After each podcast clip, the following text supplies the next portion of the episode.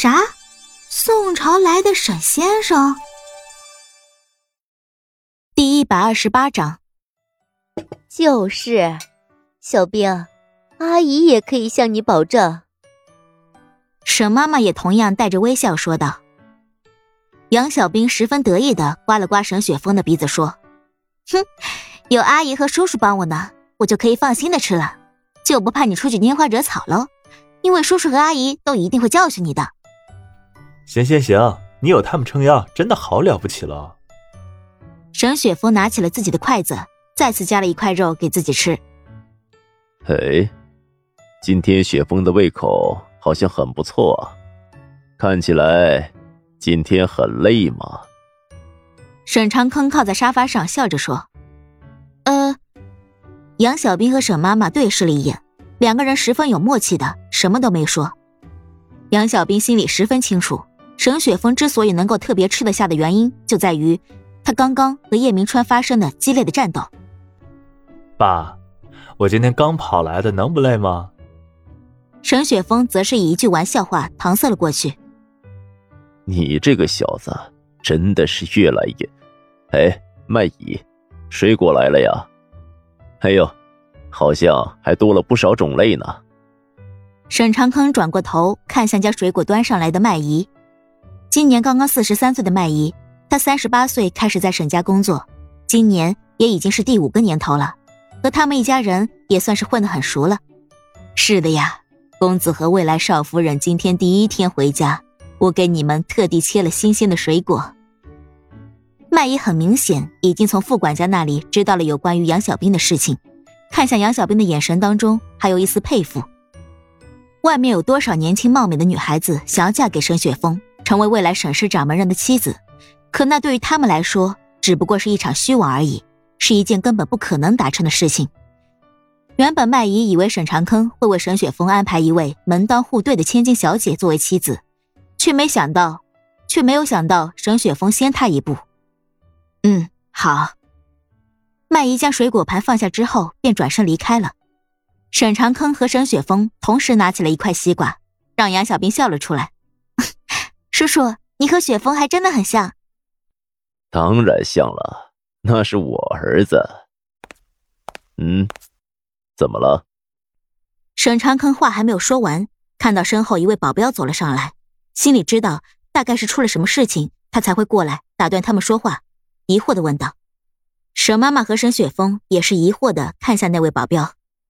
杨小兵第一天来，不太清楚什么情况，可是他们知道梁长生定下的规矩，没有重要的事情不要来打扰他们家庭用餐。”董事长，保镖在有外人在场的情况下俯下头，在沈长坑耳边说：“刚刚有两件事需要汇报，第一件。”王歌宇过世了，死于肺癌不治。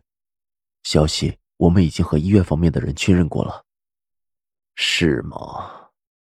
沈长坑捏紧了拳头，双眸当中的悲痛一闪即逝。最初和他一同创业的功臣们都已经不在了，现在只剩下他一个人了呢。第二件事呢？你应该不会只为了这一件事来找我的。沈长康十分清楚梁长生为他们定下的规矩。那个陈秘书现在正在线上，他说有十分重要的事情要向董事长亲自汇报。书房的座机我刚刚已经替您接通了。好，我知道了，你先下去。是。沈长坑站了起来，带着歉意看向杨小兵。对不起啊，小兵。叔叔突然有公务需要处理，今天可能不能再陪你说说话了。等吃完水果之后，让雪峰和他妈妈陪陪你吧。我要去书房了。没关系的，叔叔。杨小兵三个人坐在原位，看着沈长坑上了楼梯。神经大条的沈妈妈根本没有关心自己丈夫出了什么事，打了个哈欠说：“哎呀，跑了一天了。”我也困了，雪峰，等等吃完之后，你带着小兵到处逛一逛吧。他第一次来，这里好多地方都还没看过呢。我先上楼去休息了。好。沈雪峰点了点头，沈妈妈也从同一侧的楼梯走向三楼。雪峰叔叔，你们公司是不是有什么很重要的事情？我刚刚看那个表表的神情，好像特别凝重严肃。你不要想太多。沈雪峰无奈的摇了摇头说：“我爸他们公司平常大大小小的事情蛮多的，但我爸基本上都能应付过来。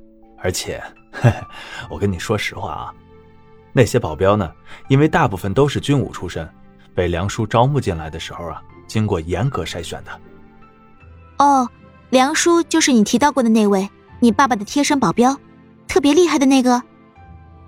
杨小兵想起了沈雪峰之前和他说过这个人，所以他确实有印象。是啊，就是他。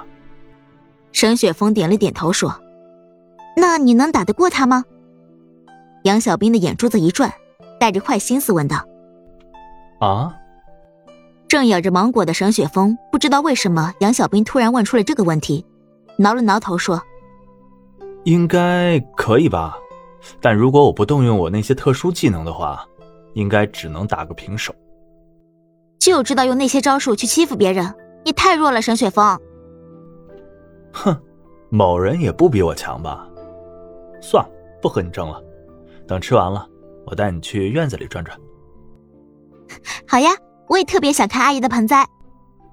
我妈的那些，挺烂的，不怎么样。我之前还跟我爸说，要不要考虑再换一些呢？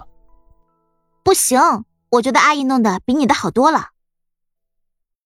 本集播讲完了，喜欢就订阅分享哦。